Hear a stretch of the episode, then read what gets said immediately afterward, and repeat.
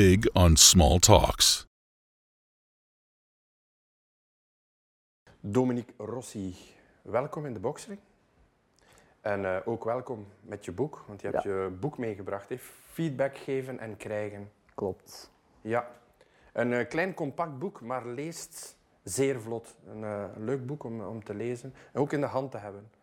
Waar gaat het boek over, Dominique?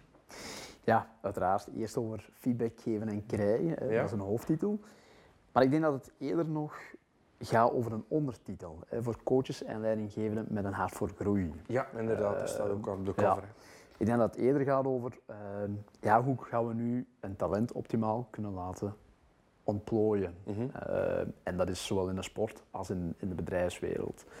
Eh, nu, voor een groot stukje ook, eh, ik denk voor, voor goede feedback te kunnen geven en krijgen. Hè, ehm, het boek is gebaseerd op bepaalde voedingsbodems. Hè. Wat hebben we nu nodig om feedback te geven en krijgen? En ehm, ja, het boek bestaat niet uit theorieën, hè, ehm, maar het gaat eerder eigenlijk over de verhalen die ik zelf heb meegemaakt. Mhm. En, en daaruit heb ik wel bepaalde principes uitgehaald die denk ik wel kunnen helpen bij het goed geven van feedback en krijgen. En een van de belangrijkste voedingsbodems daarin is van goed, om goede feedback te kunnen geven aan anderen, moet je eerst en vooral goede feedback kunnen geven aan jezelf. Eh, en de basisregel is van, eh, ik geloof dat heel goede menselijke relaties zorgen voor uitmuntende prestaties. Maar om een goede menselijke relatie te kunnen hebben met anderen, moet je eerst en vooral een goede relatie hebben met jezelf. En dat is eigenlijk de startbasis. Ja. Ehm, en dan is daar eigenlijk de persoonlijke ontwikkeling in vergroeid. Het boek bestaat ook heel veel uit, uit ja, zelfreflectie, uit vragen eigenlijk. Time-outs wordt Ja, dat zo in, het boek genoemd. Eh, om mensen toch wel een beetje te laten nadenken Ja. over, over zichzelf. Eh, want daar start eigenlijk alles mee. Ja, Ja, ja. eh, voordat leren we met andere mensen goed moeten kunnen omgaan, moeten we eerst en vooral met onszelf hier goed in, in, allee, in zijn. zijn ja. ja. Even voor de duidelijkheid, je bent oprichter van Corodo, je bent een high performance coach. Dus eh, je coacht talentvolle en internationale professionele topsporters, ondernemers en artiesten in hun persoonlijke ontwikkeling. hè. Ja. Dus eigenlijk het boek is volledig gebaseerd op er- ervaring, een dag, eh, dagdagelijkse ervaring Ja. Ja. eh, bij jouzelf. Ehm, je bent vooral met sporters bezig, als ik het goed begrijp. ja, dat is de basis eigenlijk. Eh, ik kom eigenlijk uit de basketbalwereld Ja? en daar werk ik ja, nu de dag van vandaag nog altijd, omdat ik dat heel belangrijk vind, met jongeren. Eh, dat staat van achtjarigen tot en met, tot en met professioneel spelers van, van in de dertig. Eh, dus, maar wat, wat ik gezien heb, ook, of wat ik ervaren heb op, op een bepaald moment, is van ook goed, als we nu naar de next step willen gaan, hè, want ik geef dan eigenlijk gewoon technische trainingen, ja, dan, dan zijn skills niet meer voldoende. Maar dan gaat het eigenlijk om je eigen zelf te kennen. Hè. Wanneer gaan we echt komen tot goede prestaties? Dat is wanneer dat je jezelf heel goed kent hè, en dat je dicht bij jezelf kunt blijven staan. Dus skills waren op een bepaald moment niet meer voldoende. Wat dat er dan wel belangrijk is van, goed, wie ben ik nu op het basketbalterrein? Wat zijn mijn waarden op het basketbalterrein? Wat is mijn identiteit? Eh, maar ook daarnaast. En op het moment als ik voelde van oké, goed, mijn achtjarige gaat dat niet gaan, maar dat is nog allemaal te vroeg. Ja, dan dat. Maar zeker als we op 16, 17, 18-jarigen waren, goed, kwam dit wel, is dit wel een heel belangrijk aspect. Eh, maar ik kan geen feedback geven op... op allee, ik kijk ook heel veel wedstrijden. hè, Of de, de, de jongeren of de, de professionele spelers kunnen naar mij de wedstrijd doorsturen. En dan analyseer ik dat. En dan stuur ik dat terug hè, via WhatsAppje. Ik film dan bijvoorbeeld voor mijn computerscherm de wedstrijden. En ik haal er stukjes uit. En zo communiceren we, zo zijn we aan het coachen. Maar ik ben niet iemand die gaat ehm, analyseren en zeggen, dit hebben we nu goed gedaan of dit hebben we nu fout gedaan. Het gaat eerder van, oké, van wie zijn er nu, van, wie ben je nu op terrein? En, blijf er echt wel bij jezelf, blijf er echt wel bij je waarde op het terrein. Eh, en op het moment dat, dat ik voelde dat spelers echt konden verwoorden wie dat ze zijn op het terrein, hun identiteit, dan pas kwam de volgende stap. Dus dan waren we eigenlijk aan de volgende. Dan konden we echt die, die overschakeling van, van versnelling van het, het, het verbeteren van het leerproces eigenlijk. Ja. Ja. Eh, ehm, eh, wat bedoel je juist, wat ik wil er even verder op, eh, dieper op ingaan. Hè. Wat bedoel je juist, de speler op het terrein, gaat het dan over eh, persoonlijke reacties of over eh, houding, gedragingen op het terrein? ja, ook houding, gedrag, maar weten wat je kunt en wat je niet kunt. Of weten wat je sterktes zijn op dat terrein en die gaan inzetten en die niet verwaarlozen. Ehm, dus dat draait het eigenlijk om. Maar ook weten van van wat zijn mijn zwaktes en, en daar niet te veel naartoe gaan, maar eerder naar uw sterktes. Ja. Eh, ja. En die echt in kaart brengen. Ah, ja, oké. Ja. Je hebt dat ook doorgetrokken naar de bedrijfswereld. Hè? Je, dus je coacht ook eigenlijk ondernemers. Ja, ja klopt. Hoe komt het dat je die stap gemaakt hebt? Ja, omdat ik toch voelde van, eh, goed, ik was echt op een bepaald moment heel intensief bezig met die identiteit en, en, en dat mentale bij, bij basketbalspelers, hoe belangrijk dat dat toch is. En, en ik had zoiets van, goed, dit is eigenlijk hetzelfde met ondernemers en heeft mij ook altijd geboeid. Eh, het, eh, ik ben zelf geen ondernemer geweest. Ja, ik ben wel een ondernemer, omdat je wel... hè, maar ik ben ook zelf ook nooit een, een basketbalspeler geweest op hoog niveau. Ik heb ook altijd eh, ja, op, in provinciale, dus dat is echt niet... Maar mij het, het, het, het aanleren van dingen, het, beter, het mensen beter maken, heeft mij altijd enorm geboeid. En basketbal is denk ik altijd voor mij een, eh, een middel geweest om mensen beter te maken. Dus die bal, als ik dan terugkijk naar het verleden, zeker toen ik die boek moest schrijven, moest ik terug gaan graven. En ik heb gevoeld echt van, oké, basketbal is echt een, een middel gew- geweest voor mij om mensen te kunnen coachen. En op een bepaald moment had ik zoiets van, goed, nu moet ik doorgaan. Hè, zonder basketbal te verwaarlozen, hè, want dat is nog altijd mijn, mijn basis, mijn, hè, waar ik dichtbij sta. Maar er zijn ook heel veel facetten dat je vanuit het basketbalspel kunt brengen in het dagdagelijks leven. Ja. Hè. Eh, als je ziet, ehm, en dat is, daarom is dat ook zo interessant voor jongeren, hè, ze leren, uiteindelijk een basketbalveld is niet groot, hè, het is een Nee. relatief klein Je terrein. beschrijft het ook in je boek. Hè? Ja, ja. Er, er moeten targets worden gehaald, je moet kunnen samenwerken met mensen en je moet kunnen dealen met heel veel afleidingen op je afkomen. Ja. Dus er zijn heel veel dingen die, die vergelijkbaar, vergelijkbaar zijn met, eh, met wat er op de werkvloer gebeurt. Ja, ja, inderdaad. Eh, en plus wat een hele belangrijke is, eh, is spelers. Basketbal is een spel met heel veel momentums, maar ook met heel veel ritme. Dus je moet dat ritme voelen. En om eh, het ritme te kunnen di- die dirigeren op het terrein, dus om het ritme te bepalen op het terrein, want dat is wel belangrijk, moet je eerst je eigen ritme kunnen voelen en daarmee aan de slag kunnen gaan. En ik denk dat dat bij ondernemers, ai, het is bij ondernemers net hetzelfde. ja. Eh, een ondernemer, als je de vraag stelt van goed, eh, wie zeg je nu zonder uw onderneming? Dat is misschien een, een clichévraag, maar het is wel een belangrijke vraag. Dan merk ik toch heel veel dat dat binnenkomt en dat er weinig antwoord kan gegeven worden. Dus dat er even wel dit, allee, dat mensen echt al wel van verschieten bij die vraag. Hè. Ehm, dus het weet wie dat je bent, hè, je, identiteit echt in kaart brengen, zorgt er wel voor dat je als ondernemer ook wel kunt, eh, kunt slagen in wat je doet. Ehm, beschrijf, beschrijf het ook in het boek als we spreken over waarden. Ik hoor heel veel, en ook bij basketbalspelers, maar ook in het algemeen, het wordt heel veel gebruikt als een cliché. Een woord van oké, je moet over die waarden niet missen en bla bla bla.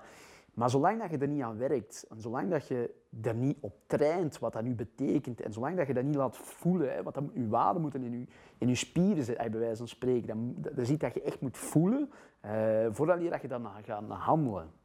Maar dat is, dat is ook trainen. Want als je daar zomaar oppervlakkig naar kijkt, ja, dan, gaat het, dan mogen je zoveel mogelijk praten over je waarden en over je persoonlijke missie. Maar dan, dan Komt zet- dat niet. Ja. En, dat is, eh, ehm, en daar, wordt dan, daar werk je dan heel hard mee wel. En dan probeer ik ze ook mee te confronteren. Ja. Ehm, Het, is, het is eigenlijk wel vreemd hè, als je aan een, ehm, aan een zaakvoerder of een CEO vraagt van wie ben je zelf, dat, dat ze daar moeilijkheden mee hebben. Want uiteindelijk blijkt, eh, je moet het toch een sterk persoon zijn die een dagdagelijks een grote groep mensen en een bedrijf kan leiden. Ja, dat is ook zo. Het is eigenlijk een heel simpele vraag, maar een heel moeilijk antwoord. Ja, blijkbaar toch. Hè. Ja, Ja. ja. In je boek behandel je de psychologische veiligheid. Kan Ja. je me daar nog iets meer over vertellen? Ja, dat is ook, een, eh, dat is ook hetzelfde eigenlijk. Die psychologische veiligheid is ook, eh, het is in een boek, eh, ik start eerst met een theoretische uitleg, Ja. dat niet van mij komt, van Amy Edmondson, een professor. Goed, omdat het toch wel belangrijk is om dat een beetje wetenschappelijk te onderbouwen. Maar vanuit ervaring is het ook weer van, goed, er wordt heel veel gesproken over die psycho- psychologische veiligheid. Als je naar congressen gaat en zo, dat is het eerste wat ze nu eh, zeggen, van we moeten een, een goede omgeving creëren. Maar je moet het ook vooral laten voelen. Woorden zijn niet genoeg. Eh, ik geef een voorbeeld. Ik heb gewerkt met een meisje van 14, 13 jaar dat bij mij op een bepaald moment eh, op het terrein komt te staan. En ehm, dat is nu een paar jaar geleden. En ik dacht van goed, eh, we gaan sta- aan, beginnen. En mijn eerste woord als ik met mensen werk van kijk, wij zijn niet alleen zoals wij nu. Hè. Bedoel, als je de bal kwijt gaat spelen, dat is niet erg, dat hoort erbij. eh, je mag zijn wie dat je bent en bla bla bla. Eh, en ik begin de training, maar mijn eerste insteek een paar jaar geleden was, oké, ik ga eens even testen om ze zo snel mogelijk uit die comfortzone te halen. Maar wat gebeurde er bij dat meisje, is van des te meer dat ik ze uit haar comfortzone haalde, des te meer dat de, de doel van de training mislukte. Dus ze, ze werd alleen maar uh, negatiever naar haarzelf. En ik weer alleen maar gefrustreerder en gefrustreerder. Dus uh, terwijl ik dacht van goed, ik heb hier een veilige omgeving gecreëerd. Uh, en zo was dat aan een aantal trainingen na elkaar. Tot een bepaald moment dat die ouders mij belden en zeiden van kijk, ik, onze dochter komt voor, om, aan haar vertrouwen te werken en heeft wel een paar jaar geleden dramatische iets, iets ergs meegemaakt. Ze heeft haar vader verloren te snel en bla. Hè. Uh, en toen is bij mij de zelfreflectie gekomen. Maar hoe zijn we nu eigenlijk bezig? Uh, dus wat heb ik gedaan? Is mijn perceptie veranderd. Is te kijken wat heeft dat meisje nodig. In plaats van vanuit mijn perceptie te werken. Maar ik, ik, ga kijken wat heeft dat meisje nu nodig. En het enige wat ze nodig was, was om vanuit controle te werken.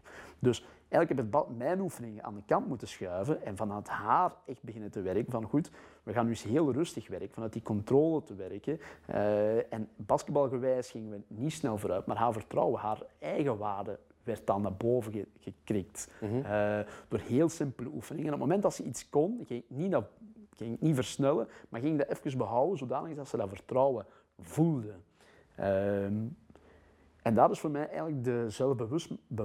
toen ben ik echt zelfbewust geworden van, goed, het gaat niet om ons of mij als trainer, maar het gaat om de persoon die voor u staat. En het is niet voldoende om een veilige omgeving te benoemen, maar je moet het vooral laten voelen. Ja. En dat is eigenlijk de insteek. En zo hebben we nu, nu is dat meisje eigenlijk, die zit nu op de universiteit, basketbal doet het ook heel goed. Uh, maar ja, de eerste weken was echt hard, maar dat was ook mijn kant, omdat ik eigenlijk een verkeerde perceptie had. Ik benaderde ze eigenlijk op een verkeerde manier. Ik zorgde niet voor een veilige omgeving. Ja. Nu, het is wel belangrijk, denk ik, in een veilige omgeving ook, dat uh, mensen moeten zich goed voelen, maar dat wil niet zeggen dat, ze, dat je ze moet bepamperen. Er moet natuurlijk genoeg uitdaging zijn. Hè. Uh, er moet uh, motivatie zijn en je moet ze verantwoordelijkheid geven. Mm en als ze dat voelen, dan beginnen ze te accelereren. Ja. ja. Um, in die psychologische veiligheid beschrijf je in je boek van... Um, eigenlijk houdt dat in um, mensen aanvaarden zoals ze zijn ja. Um, vooral proberen geen kritiek te geven. Allee, kritiek in een negatieve zin. Ja. Mensen op, eh, opbouwend uh, mee te werken. Um, is dat belangrijk in die, in, in, dat, in die psychologische veiligheid waar je over spreekt? Dat je eigenlijk de mens neemt zoals hij is. Ja. Dat je, maar hoe werk je dat uit in een team? Want je neemt het individueel, maar die, wordt, die mens wordt dan terug in een team geplaatst, waar die mensen dan niet allemaal in begeleiding zijn bij jou.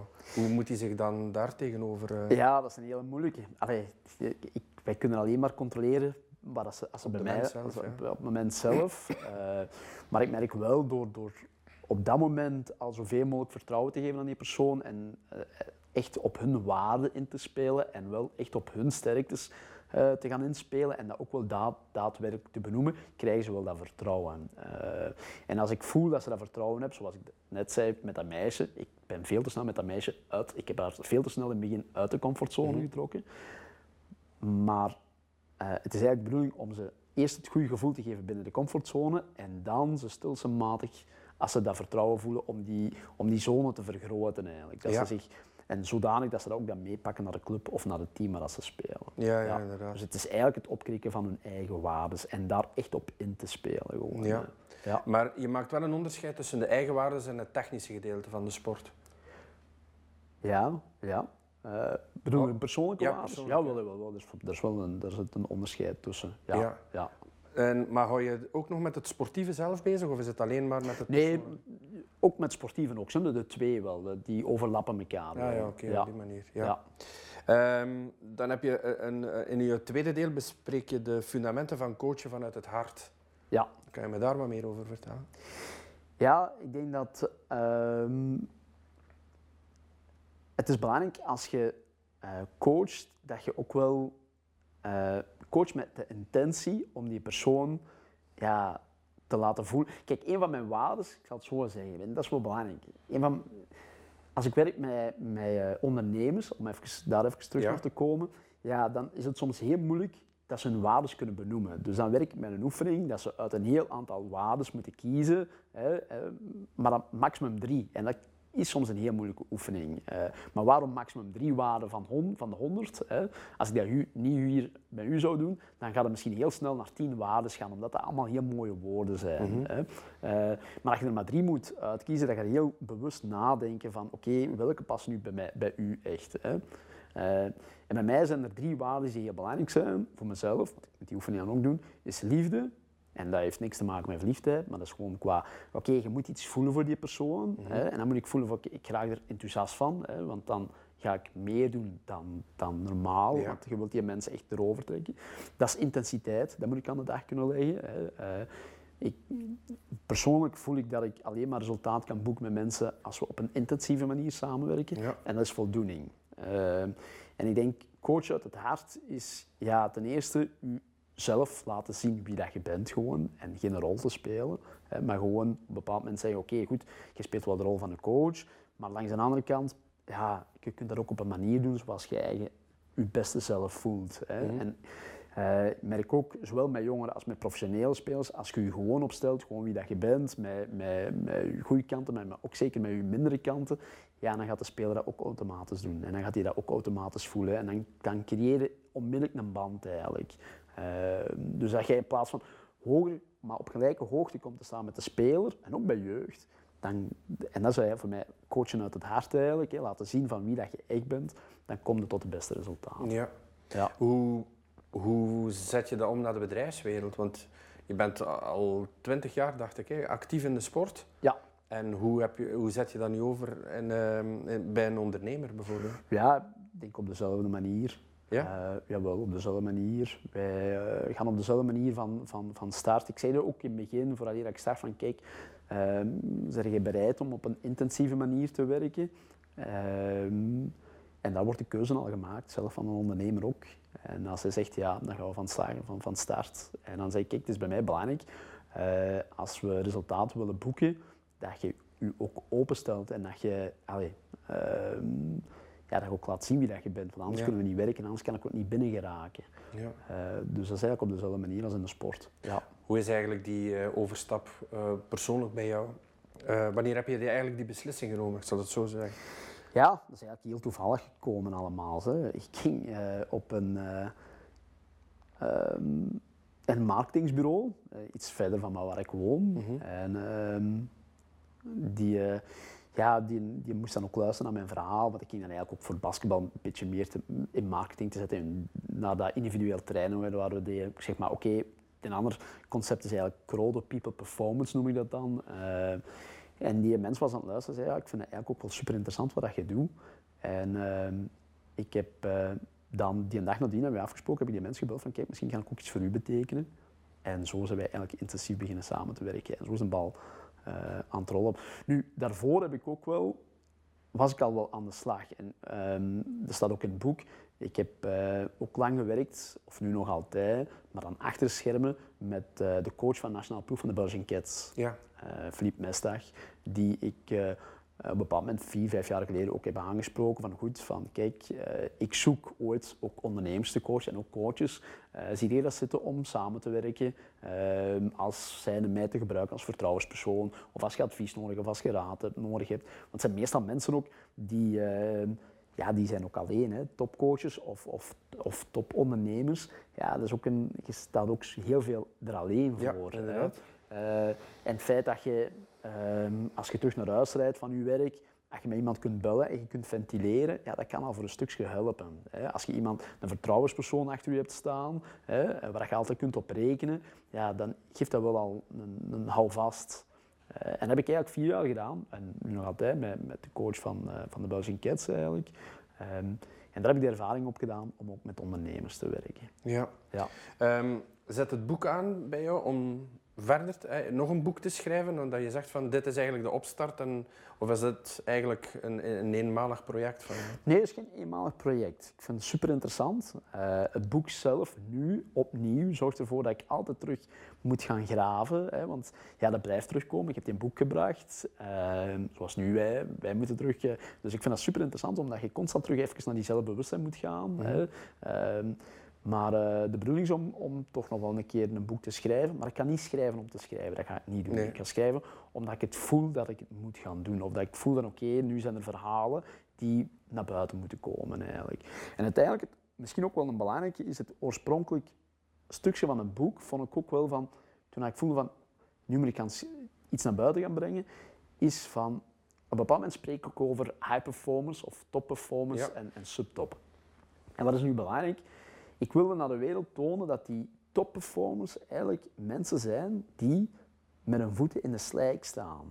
Die daar niet zomaar zijn geraakt door zomaar, maar dat die gewoon keihard werken om daar te geraken. Maar dat er ook mensen zijn die zich laten zien hoe dat ze... Het zijn mensen die kijken naar hun sterktes, maar ook naar hun onzekerheden. Die verstoppen hun onzekerheden niet. Eens als ze zich veilig voelen in de omgeving, dan stellen ze zich helemaal open. Eh, en nu praat ik echt over de top performance. Maar die vragen ook die feedback. Die vragen van, kijk, geef me feedback, want ik wil beter worden. Eh, en ik voel soms bij de subtop dat dat niet het geval is. Dat die zich laten leiden door hun onzekerheden, door hun angsten en zich daardoor niet openstellen en daardoor denken van, "Wauw, feedback of coaching is niet voor mij. Maar het zijn net die toppers die, die, echt, die, die, eh, dat zijn ook voor mij de gemakkelijkste om te coachen, want die zijn vragende partij. Ja. En dat is een beetje ook de insteek van het boek van, kijk, ehm, er staat ook een stukje over Obama, hè, ik weet, over Michelle Ja, Obama, dat je dat leest van, hè, ze zegt op een bepaald moment van, kijk, ik heb me heel veel, eh, vond ik een heel, heel eh, bewustmaking ook bij mij toen ik dat las. Hè. Ehm, het is daarom dat ik het ook heb laten zetten in een boek van, ik heb met heel veel mensen, met topschrijvers, artiesten en, en chirurgen samengezeten. En uiteindelijk zijn het allemaal twijfelaars ook. Eh, maar ze laten zich wel omringen door mensen die eh, hun beter maken. Ja. En die in hun geloven. En daardoor gaan ze ook door. Ehm, en ik wil daar ook wel een beetje met dat boek aantonen van kijk, ehm, wij als gewone mensen durf gewoon te zijn wie dat je bent. En durf gewoon te kijken naar je, naar uw, naar uw onzekerheden. Loop er niet van weg of omarmt die. En, en, wees, ah ja, en dat is eigenlijk een beetje de insteek ook. Ja. Ja. Komt het er eigenlijk op neer dat je, zoals je er eh, zelf beschrijft, als je met je voeten in de modder staat, ben je zeker uit je comfortzone, maar dat je daar toch min of meer een nieuwe comfortzone creëert. Dat je Ja. voelt van, het gaat slecht, maar ik probeer me hier wel een basis te maken, dat ik mij goed voel, dat ik van daaruit terug kan vertrekken. Klopt Ja, dat? ja, klopt helemaal. Ja. Absoluut. Maar je moet wel in die modder gaan staan. Je Ja, moet wel absoluut. de bereidheid, bereid zijn om in die modder te gaan staan en om ervoor te gaan. En dat is wat dat, ja, dat is niet voor iedereen weggelegd. Eh, heel veel mensen praten wel van dromen en bla bla bla. Maar je moet er echt wel eerst gaan instaan en keihard gaan werken ook. Ehm, en daarom heb ik wel een paar voorbeelden aangegeven van... eh, ehm, ja, Anne is hier bijvoorbeeld geweest, hè, Anne Wouters Ja, ook, hè, die dan, eh, waar ik een jaar geleden denk, of ja, ondertussen een jaar geleden, met haar in Turkije heb gewerkt. Maar als ik zie die een drang om die doelstelling voor de Olympische Spelen te halen, maar ja, die opofferingen dat zij op dat moment moest leveren, want ja, zij kon gerust ook thuis zitten, bij wijze van spreken. Maar zij gaan naar Turkije, naar een, naar een ja, toch wel in the middle of nowhere moet ik zeggen, hè, eh, gaan spelen om wedstrijdritmen op te doen. Eh, ja, dat zijn toch opofferingen die, ja, dat mag gezien worden. En toen als ik daar was, als ik met haar werkte, ja, dat is eh, hetzelfde. En dat heeft niks met mij te maken. Het zijn gewoon mensen die die feedback vragen. Ehm, je kunt het vergelijken als je m- met een snoepje en je hond, je, staat, je, je kijkt naar u van te zeggen van kom, geef mij dat. En wel had ik bij Anne ook, terwijl Anne alles al bereikt heeft. Bij wijze van spreken. Hè. Ze heeft alles gewonnen als ze moest winnen in, in eh, vrouwenbasketbal. Ja. Dus, en nog die drang hebben van oké, ik heb die doelstelling ge- gelegd voor mezelf, ik wil beter worden. Hè. Ehm, ja, geef me die feedback. En dat is toch wel ja, opmerkelijk. Vind Ja, nog altijd, hè, want nog altijd, per se die, die eh, Olympische Spelen halen hè, voor het afsluiten. Ja, absoluut. En, daar zit dat, en dat vind ik een heel mooi voorbeeld. Maar dat is bij ondernemers net hetzelfde. Ik voel heel hard dat ik mij... eh, die ondernemers die vooruit willen gaan... Hè, ik weet nu met een ondernemer ook die, die mij dagdagelijks belt om kwart na zes als hij terug in zijn auto zit. eh, die dan bewust en onbewust zijn verhaal doet van een dag. Maar door zijn verhaal te doen en dat hardop te, te vertellen, komt hem al sowieso tot inzichten. Ja. Eh, maar als ik bijvoorbeeld een tip geef of, of, of een, een boek dat moet lezen, of, of die, die mannen, ik vraag dat en dat is een dag nadien ingepland. Ongelooflijk. Ja, en dat is bij, bij topsporters net hetzelfde. Of Ja. bij, bij, als we nu willen zeggen, als we nu willen spreken over wat zijn nu high performers, hè, omdat ik dat toch wel voor stukjes in die boek uitleg, wel, dat zijn die mensen die dat direct oppakken, die dat direct opslurpen en mee aan de slag gaan. Ja. Ja. Voor wie is het boek geschreven?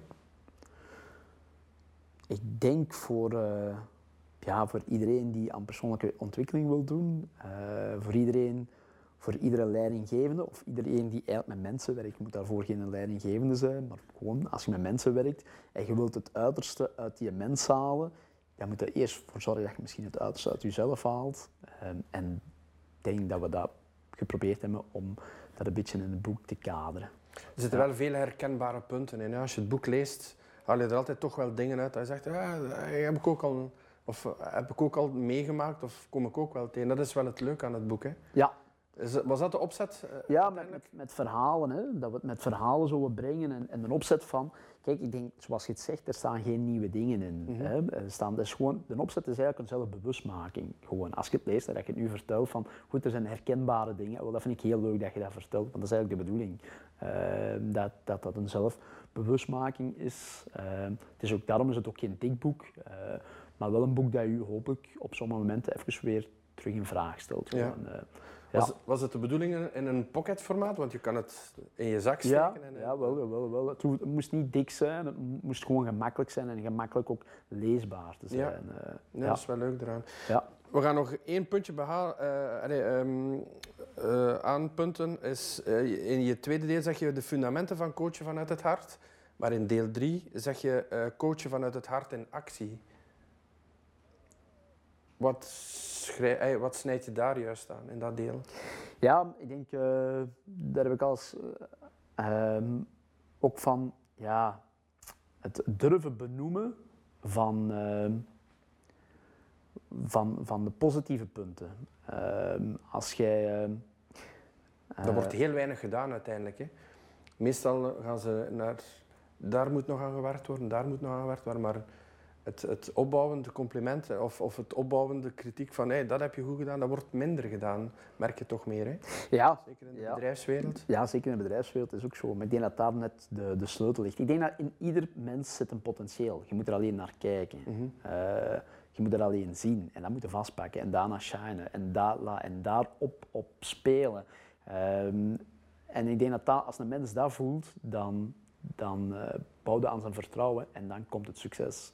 Of dan komen de prestaties naar, naar die, van die persoon zelf toe. Maar ik denk dat dat wel een heel belangrijke zit in, in je feedback. Dat het gaat om, om de mensen aan te spreken, om het herkennen van dat potentieel, dat te durven te benoemen en daar dan nog eens de feedback op te geven. Ja. Ja. Ehm, maar dat zit soms in heel kleine dingen. Hè. Eh, het zit soms in heel kleine dingen. We kunnen dagelijks heel negatieve dingen naar boven brengen. Maar het gemakkelijker, is gemakkelijker, hè? Maar Ja. ook persoonlijk kunnen gemakkelijk uw negatievere dingen ze- zeggen dan uw positieve dingen. Eh, Hoe, Maar komt dat, hoe komt dat eigenlijk? Ben je er zelf achter gekomen waarom mensen sneller de negatieve dingen reflecteren in plaats van... De, want uiteindelijk heb je het positieve nodig om je op te bouwen en om verder te kunnen gaan, toch? Ja, absoluut. Je hebt dat positieve nodig om, om te kunnen... Ja, dat weet ik niet. Ik denk dat mensen gewoon... eh het ligt misschien in de naad van de mens om, om naar uw negatievere kanten te gaan in plaats van naar uw, naar uw positievere kant.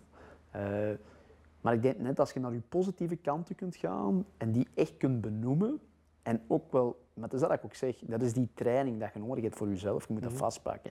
En dat durven naar te kijken, die durven op te schrijven, dat durven mee aan de slag te gaan, ja, dan kunnen op termijn, als je dat goed gekaderd hebt, dan kunnen op termijn ook veel beter die negatieve feedback, maar die feedback met de juiste intentie, opvatten. Omdat je al weet wel waar je goed bent, zonder daar arrogant of zo in te zijn, maar waar je wel het vertrouwen hebt. Oké, dit zijn mijn talenten en daar, daar ga ik op bouwen. En dat, ik denk dat dat net heel, heel belangrijk is. Ja. Ehm, ja. Oké. Dominique Rossi, feedback geven en krijgen voor coaches, leidinggevenden met een hart voor groei. Een aanrader, hè? Ja, ik hoop dat. Eh, ja, absoluut. Ik eh, Ja. dank je wel voor je gesprek en Ja. eh, dat je tijd gemaakt hebt om je boek te Ja, komen. eh, dank u wel jullie ook voor de uitnodiging. Ik vond het heel fijn. Dank je Ja. wel. The Box Ring. Big on small talks.